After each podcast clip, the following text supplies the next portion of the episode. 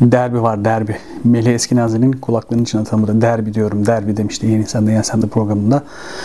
Hafta sonu Beşiktaş Fenerbahçe maçı var. Hiç evelip gevelemeden doğrudan doğruya maça geçelim. Pazar günkü maçın Erol Bulut'un Fenerbahçe'nin başında çıktığı son maç olması olasılığı var. Fenerbahçe'nin bu maçı da kaybetmesi durumunda Erol Bulut'un görevine devam etmesi beklenmiyor şu anda oluşan kamuoyuna göre. Ee, ancak erken cuma günü oynanacak maçı Galatasaray kazanır. Fenerbahçe'de Beşiktaş'ı yenmeyi başarırsa 64 63 61 olacak puan durumu ki e, işin psikolojisini falan bir kenara bırakırsak Fenerbahçe yeniden şampiyonluk yarışının içinde bulacak kendisini. Ancak Beşiktaş kazanırsa 66 64 58 gibi bir durum olacak ki ligin bitimine daha 10 hafta kadar Fenerbahçe'nin 10 tane maçı olmasına rağmen e, bu 8 puanlık fark şu anda Fenerbahçe'nin içine girdiği psikolojik durumla göz önüne alırsak kapatılacak bir fark olmayacaktır. Beşiktaş daha rahat çünkü maç eksiğine rağmen şu anda liderlik koltuğunda Beşiktaş. O yüzden hani aslında e, matematiksel olarak kaybetme lüksü bile var. Tabii ki bunu istemeyeceklerdir. E, en azından Fenerbahçe'yi artık bu yarışın dışında bırakmak için şu anda ellerine bir fırsat geçmiş durumda. E, kağıt üzerinde de bütün bunların paralelinde tabii ki e, favori Beşiktaş. Bakalım sayılarda aynısını söylüyor mu? Bu programı yapmayı ve özellikle Süper Lig özelliğinde daha çok konuşmaya başladığımdan bu yana ortaya an koymaya çalıştığım bir büyük takım futbolu tanımı var. Bu tabii e, subjektif bir tanım yani bana ait bir tanım ama e, tabii bu tanımı paylaşan insanların olması bunu subjektif olmaktan çıkartmıyor. Yok şart değil diyenler olabilir. Benim bildiğim, benim şimdiye kadar gördüğüm diyelim e, büyük takım oyunu, şampiyonluk hedefleyen takım oyunu benim tarif ettiğim şey. Topa daha çok hakim olan, rakibi kendi ceza sahasından çıkartmayan, sürekli şut ve pozisyon arayan, bu sırada arkada boşluk veren ama oyuncu kalitesiyle orada bıraktığı boşluklardan da cezalandırılmamayı ya da az cezalandırılmayı başaran ve böylelikle skor alan, çok gol atan, e, az gol yiyen ama atıyorum 2 gol yerse de 5 gol atan bir takım oyunu. 2021 senesine geldik artık taktik varyasyonlarda farklı şeyler, farklı oyunlar bu anlattığım şeye engel olmaya çalışan şeyin giderek daha çok moda olması ve e, aslında kolay demeyeceğim ama uygulanabilir olması yani denemek halinde bunun başarılabiliyor olması ki bizim ligimiz bu takımlarla dolu. E, bu anlattığım artık ütopik bir hale getirdi. Evet yani bu anlattığım oyunu oynayarak düzenli olarak skor alabilen takımlar artık gerçekten Avrupa'da bile çok üst düzey takımlar haline geldi. Bizim ligimizde zaten o kadar üst düzey bir takım yok. Gene bu kanalda daha önce ispat ettik ki bizim ligimizde toplu oynama oranıyla maç kazanma arasında bir korelasyon yok. Ama benim tarif ettiğim büyük takım oyunuyla bunun arasında bir korelasyon var. Çünkü anlattığım şey onu söylüyor zaten öyle başlıyor. Topa hakim olan. E, Beşiktaş Ligi'nin en çok topa hakim olan takımlarından bir tanesi. En çok hakim olan ikinci takım hatta Alanyaspor'un arkasından. %60'ın üzerinde topa sahip oluyor Beşiktaş. Fenerbahçe ise genele baktığımızda %55'in e, altında. Bunu iç saha dış saha diye ayırdığımızda Beşiktaş'ın iç saha topla oynama oranının biraz düştüğünü görüyoruz. Ancak Fenerbahçe'nin %50'nin de altına indiğini görüyoruz ki bu zaten birazdan değineceğim bir konuyu da doğrulayan bir şey. Pas sayıları, isabetli pas sayıları bunlar da yakın iki takım. Ee, ancak şut performanslarına baktığımız zaman e, Fenerbahçe'nin şut performansının Beşiktaş'tan biraz daha iyi olduğunu görüyoruz. Az da olsa yani ondalık seviyesinde de olsa daha iyi durumda Beşiktaş.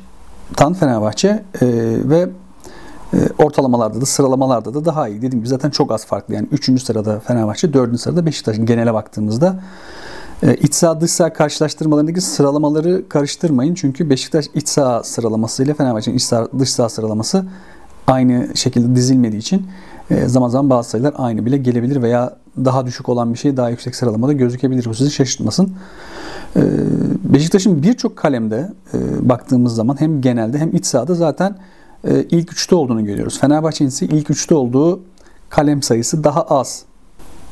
Bu genel artık yaygınlaşmış verileri geçip gelişmiş ölçümler tarafına geçtiğimizde gene gol beklentisiyle başlıyoruz. Penaltısız gol beklentisine baktığımız zaman iki takımın ortalamaları oldukça yakın birbirine.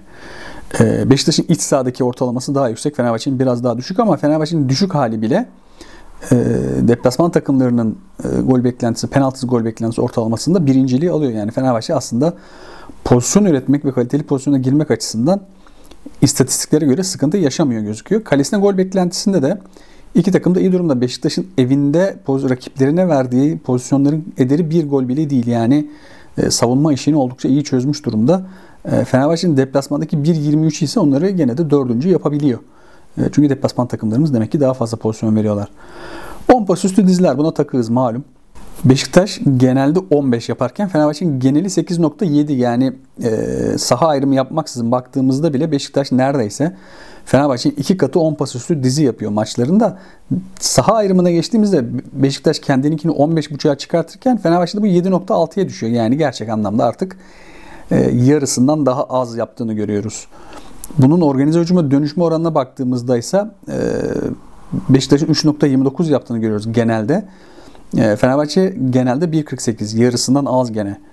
E, iç saha dış saha ayrımına girdiğimiz zamansa Beşiktaş 3 katından fazlasını yapıyor Fenerbahçe'nin. Fenerbahçe'nin bütün bunlara rağmen e, burada listede yok. Organize gol sayısında, organize hücumdan çıkarttığı gol sayısındaki liderliği ve e, az yaptığı halde buradaki liderliğine bakarak söyleyebileceğimiz bir yüksek dönüşüm oranı e, aslında Erol Bulut'un Fenerbahçe'ye oynattığı oyuna gelen eleştiriyi bir nevi doğruluyor. Yani şunu söylüyor zaten insanlar da onu söylüyorlar. Ben de bunu söylüyorum. Bu takım e, topa sahip olabilecek, topa hükmedecek, e, topu rakibe vermeyecek ve maçın çoğunu ön tarafta geçirebilecek oyuncu kalitesine sahip. Şayet sahaya bu planla çıkarsa bunu uygulayabilir ki işte dediğimiz gibi yani az organize hücum yapmasına rağmen en çok organize hücumdan gol bulan takım olması Fenerbahçe'nin bunu yaptığı zaman bitirebildiğini, bundan sonuç alabildiğini gösteriyor aslında. E, ancak e, Erol Bulut'un planı bu değil. Ben dediğim gibi Erol Bulut'un planının bu olmaması nedeniyle e, onun bu tercihine kesinlikle saygı duyuyorum. E, buradaki sorun e, Erol Bulut'un oyununun bu olduğu bile bile e, Fenerbahçe teknik direktörü olmasıyla alakalı. Direkt hücumlara baktığımızda ise Beşiktaş'ın oldukça düşük olduğunu görüyoruz ki yine bunu daha önce defalarca söyledik. Bir takım çok fazla 10 pas üstü dizi ve organize hücum yapıyorsa normalde direkt hücum yapmaz şayet Paris Saint Germain veya Real Madrid değilse. Fenerbahçe'nin de 1.79'da 5. olduğunu görüyoruz. İç saha dış saha ayrımına geldiğinde Fenerbahçe'nin deplasmandaki direkt hücum sayısının daha da arttığını görüyoruz ki bu demin pasını attığım yere bir kez daha pas atıyorum. Ee, birazdan bununla ilgili bazı şeyler söyleyeceğim. Ee, PPDA ön alanda baskıyı ölçen bir şey ve bunun düşük olması iyi. Ee, burada zaten gene Fenerbahçe'nin ikinci, Beşiktaş'ın üçüncü olduğunu görüyoruz. Burada da birinci Alanya. Deplasmana geçtiğimizde Fenerbahçe'de bu oran azalmasına rağmen ikinciliğini koruyor. Beşiktaş'ta sahasında e, genele göre daha az pres yapıyor. Demek ki e, sahasındaki PPD oranı genele göre daha e, yüksek, sayı yüksek. Yani pres gücü daha az, daha az ön tarafta baskı yapıyor demek ki Beşiktaş. İki kere pas attım ve Erol Bulut'un tercihiyle ilgili yerde aslında ufak bir açılım yaptığım şey şu. Fenerbahçe'nin oyunu, A planı e, Süper Lig için e, ideal bir deplasman oyunu planı aslında. Daha önce Galatasaray maçı için baktığım sayılarda görmüştük ki aslında Fenerbahçe'nin 40 metreye çektiğimiz zaman pres alanını e, orada çok top kaptığını, e, burada hücum ettiğini ve buradan goller de bulduğunu mesela bunu Galatasaray'dan daha fazla yaptığını söylemiştik. E, Fenerbahçe'nin A planı bu zaten. Bizdeki tabiriyle 3. metrenin artık son metrelerinde veya ilk metrelerinde topu kapıp gitmek üzerine. Ki mesela Trabzon maçı gene bu şekilde atılan bir golle kazanıldı hatırlarsanız. Kazanan bir topu Ferdi çok hızlı bir şekilde Pelkas oynadı ve Pelkas uzaktan şansını deneyerek turnayı gözünden vurdu diyelim. Fenerbahçe'nin A planının bu olması esas sorun. Bunu sürekli söylüyoruz. Bu nedenle mesela e, oyuna doğru planla başlamayarak, e, doğru kadro tercihiyle başlamayarak e, ön tarafta aldığı riski arka tarafta da cezalandırılabilir hale getiriyor ve ligin en az gol atan takımlarından biri olan Gençler Birliği'nden bile sahasında iki gol yiyebiliyor. Çünkü Fenerbahçe'nin sahasında oynamaya çalıştığı oyun rakipler tersi oyun oynamaya çalıştığı zaman Fenerbahçe'nin alışkın olmadığı bir oyuna dönüşüyor ve Fenerbahçe bunu e, şu ana kadar A planı bu olmadığı için, belki de idmanlarda bunun üzerine eğilmediği için, buna hazırlıklı olmadığı için, e, teknik direktör talimatı tersi olduğu için uygulanamıyor ve bu da e, sonuçların alınamamasına neden oluyor. Sonuç olarak Fenerbahçe sahasında en fazla maç kaybettiği tarihindeki sezonu oynuyor şu anda şimdiden. Sergen Yalçın'ın takımı Beşiktaş oynattığı oyunsa tarif ettiğim büyük takım oyununa çok daha benziyor. Bunu zaten hepimiz biliyoruz. Ee, ve bunu çözmüş durumda Beşiktaş. Kadro istikrarı açısından da bunu çözmüş durumda. Oyun istikrarı olarak da bunu çözmüş durumda. Beşiktaş şu ana kadarki tek problemi belki de e, gene yaygın konulardan bir tanesi 0-0'ı kötü oynuyor olması. 1-0'dan sonra e, ilk golü attıktan sonra Beşiktaş rakiplerini doğduğuna pişman oluyor tabiri caizse. E, ama işte o ilk golü geç attığı takdirde e, maçları seyretmesi zor bir hal alabiliyor evet. Bu konuya gelmişken iki takımın da gollerini attıkları ve yedikleri dakikaları da bakalım. Ee, Beşiktaş ilk yarım saatlerde 15 dakikalık dilini toplayarak gidersek 11 golü var ilk yarım saatte. Ancak devrenin son 15 dakikasında da aynı sayıda golü var. Yani ilk yarım saatte attığı golle son 15 dakikada attığı gol ilk yarıda aynı. Yani Beşiktaş maçları evet biraz yavaş başlıyor. Devre dönüşleri Rölanti'de başlayan Beşiktaş sonra coşuyor. 60'tan sonra 32 golü var Beşiktaş'ın. Ee, aynı dilimde 18'e gol yedi Beşiktaş. Bu da bardan boş kısmı tabii Beşiktaş adına. Ee, aynı dilimde hem çok gol atıyor hem çok gol yiyor. Ee, son 15 dakikada attıkları ve yedikleri gollerin oranı %34 civarındaydı yanlış hatırlamıyorsam. Bundan daha fazlası bir tek Konya Spor'da vardı. Ee, attıkları ve yedikleri açısından ama onların toplam sayısı daha düşük. E, ligimizde maçların ortalama süresi 99 dakika civarı. E, uzatmaların çoğu ikinci yarıya eklendiği için aslında bu son 15 dakikalık dilimler e, 20 dakikadan bile fazla olabiliyor. Bunu göz önünde bulundurmak gerekiyor. O yüzden e, ne zaman neye bakarsak bakalım buralar zaten hep şişiyor. E, ligde hatta atılan 785 golün 61'i maçların uzatma anlarında geldi. Bunu e, gene bugün çıkacak diğer videoda daha detaylı olarak paylaşacağım. Fenerbahçe'nin gollerini attığı ve 7 dakikalarda ise çok ilginç bir durum yok. Golleri nasıl attıklarına bakacak olursak Fenerbahçe'nin 53 golünün 21'ini penaltılara dahil duran toplardan attığını görüyoruz ki bu ligin gene en yüksek sayısı 53 golün 21'i. E, ligin en golcü takımı olan Beşiktaş'ın ise akan oyundan attığı 48 gol gene ligin en yüksek sayısı ki bu da doğal. E, ligin Alanya Spor'la birlikte kornerlerden en çok gol bulan takımı da gene Fenerbahçe. 5'er golle. E, ama Fenerbahçe aynı zamanda kornerlerden en çok gol yiyen takım ünvanını da 3 e, takımla paylaşıyor. Bu enteresan. E, enteresan olan bir diğer şey ise yediği gollerin %43'ünü duran toplardan yiyen Fenerbahçe'nin bu alanda da lider olması ama tabii bu lider olmak isteyeceğiniz bir kalem değil. E, Beşiktaş'ın ise attığı ve yediği gollerin türü cinsi konusunda çok fazla üzerinde durabileceğimiz bir şey yok.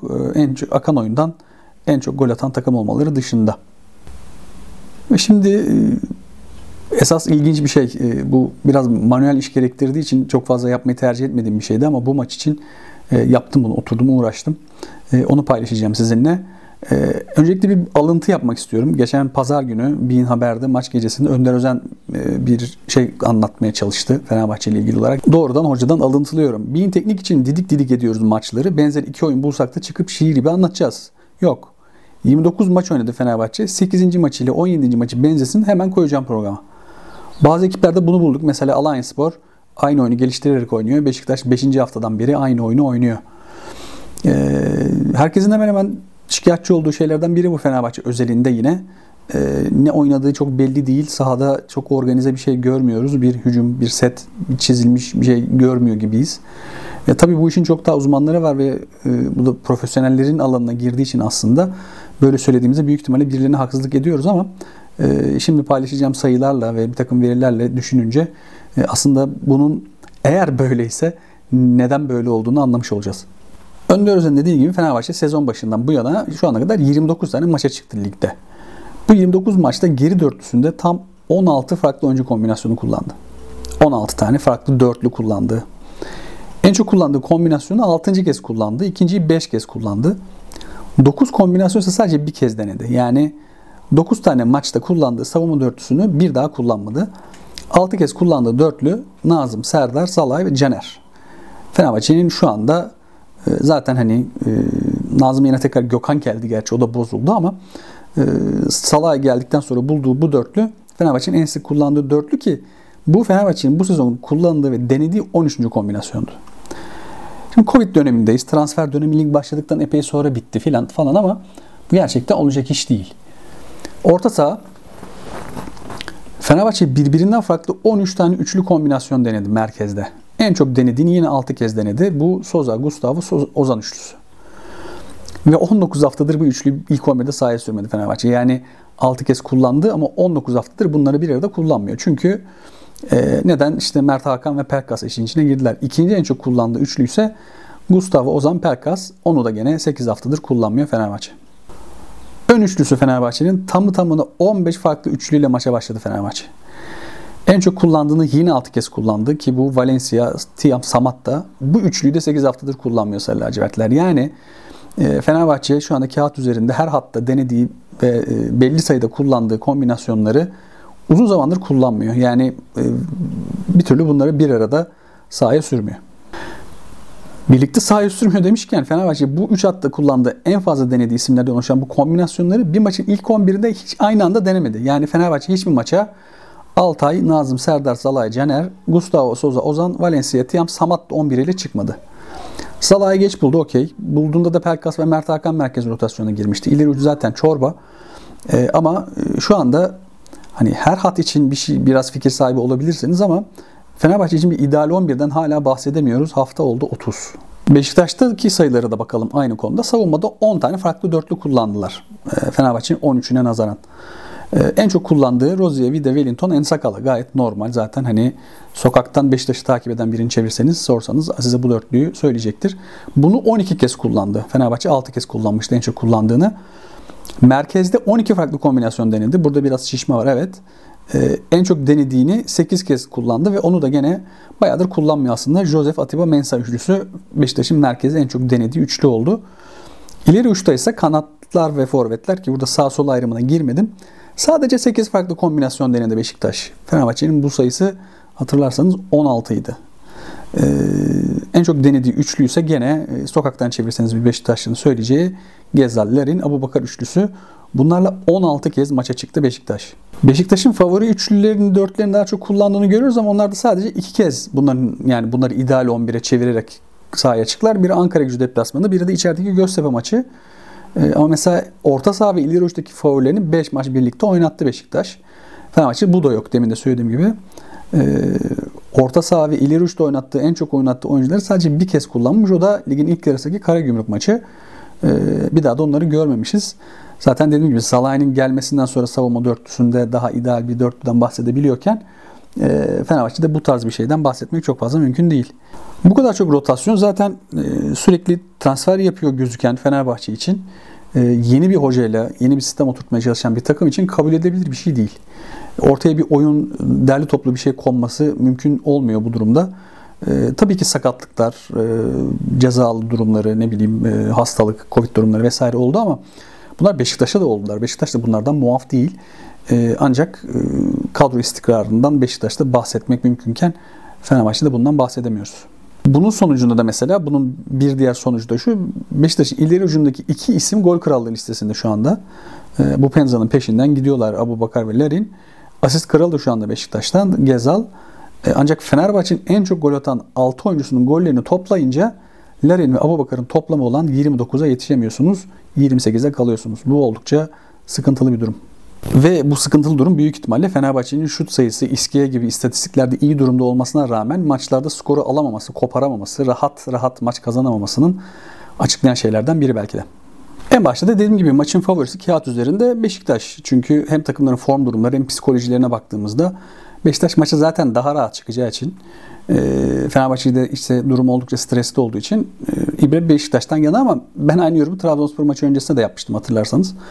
Çünkü benzer bir durum orada da vardı. Trabzonspor'un yükselen bir form grafiği vardı. Fenerbahçe sallanıyordu ama e, üstelik kağıt üzerinde daha yumuşak, e, daha defansif açıdan sorunlu bir orta sahaya çıkmış gözükmesine rağmen Fenerbahçe Abdullah Avcı takımının buna karşılık verememesi sonucunda kontra ataktan tam böyle textbook e, Erol Bulut'un istediği tarzda bir gol atarak e, maçı kazanmayı başarmıştı. Zaten gene bir futbol klişesine sığınalım. E, futbolun, derbilerin en keyifli yanlarından biri de bu tip tahmine sığmaz tarafları. Ben ilk maçtaki gibi yine bol pozisyonu, bol gollü, hareketli, aksiyonu bol bir maç bekliyorum. Çünkü Beşiktaş'ın dediğim gibi yani kaybetme lüksü olmasından da kaynaklı olarak çok böyle reaktif, önlem öncelikli bir oyun oynamayacağını düşünüyorum ki zaten gene iki takımın sayılarına baktığımızda da gördüğümüze göre Beşiktaş gene sahasında topla çok oynamaya çalışacak. Fenerbahçe gene oyun planını öbür türlü kurmaya çalışacak. Büyük olasılıkla. E, Trabzon maçındaki gibi bir orta üçlüye çıkabilir ama bence öyle bir şey yaparsa Abdullah Avcı'nın yapamadığını Sergen Yalçın yapacaktır. Merkez üçlüde böyle bir üçlüyü cezalandırmanın yolunu bulacaktır. Bul, bulmaya muktedir gözüküyor ellerindeki e, oyunculara göre. E, zaten hücumcuları formda. E, Beşiktaş'ın tek handikapı belki de hafta içinde uzatmalara giden, 2-0'dan uzatmalara götürdükleri bir kupa maçından çıkmış olmaları. E, Abu hafif bir sakatlığı vardı ama onun sıkıntı yaratmayacağı ile ilgili haberler geldi. E, o yüzden e, Beşiktaş'ın şu anda çok fazla kafasını ağrıtacak bir durum yok. Her derbi maçtan önce yaptığım videolarda, programlarda söylediğim şeyi imkansız olduğunu bile bile bir kez daha temenni edeyim. Bir şey 40 kere söylersek olurmuş. Ee, umuyorum maç bittiğinde vay be ne maç oldu deyip televizyonu kapatacağımız sonrasında hakem mega yayıncı ba diye sosyal medyaya saldırmayacağımız e, keyifli bir maç olur. İmkansız bunun olması ama olsun biz gene de dediğimiz gibi dileyelim. Kendinize iyi bakın. Güzel bir derbi sizinle olsun. Strong.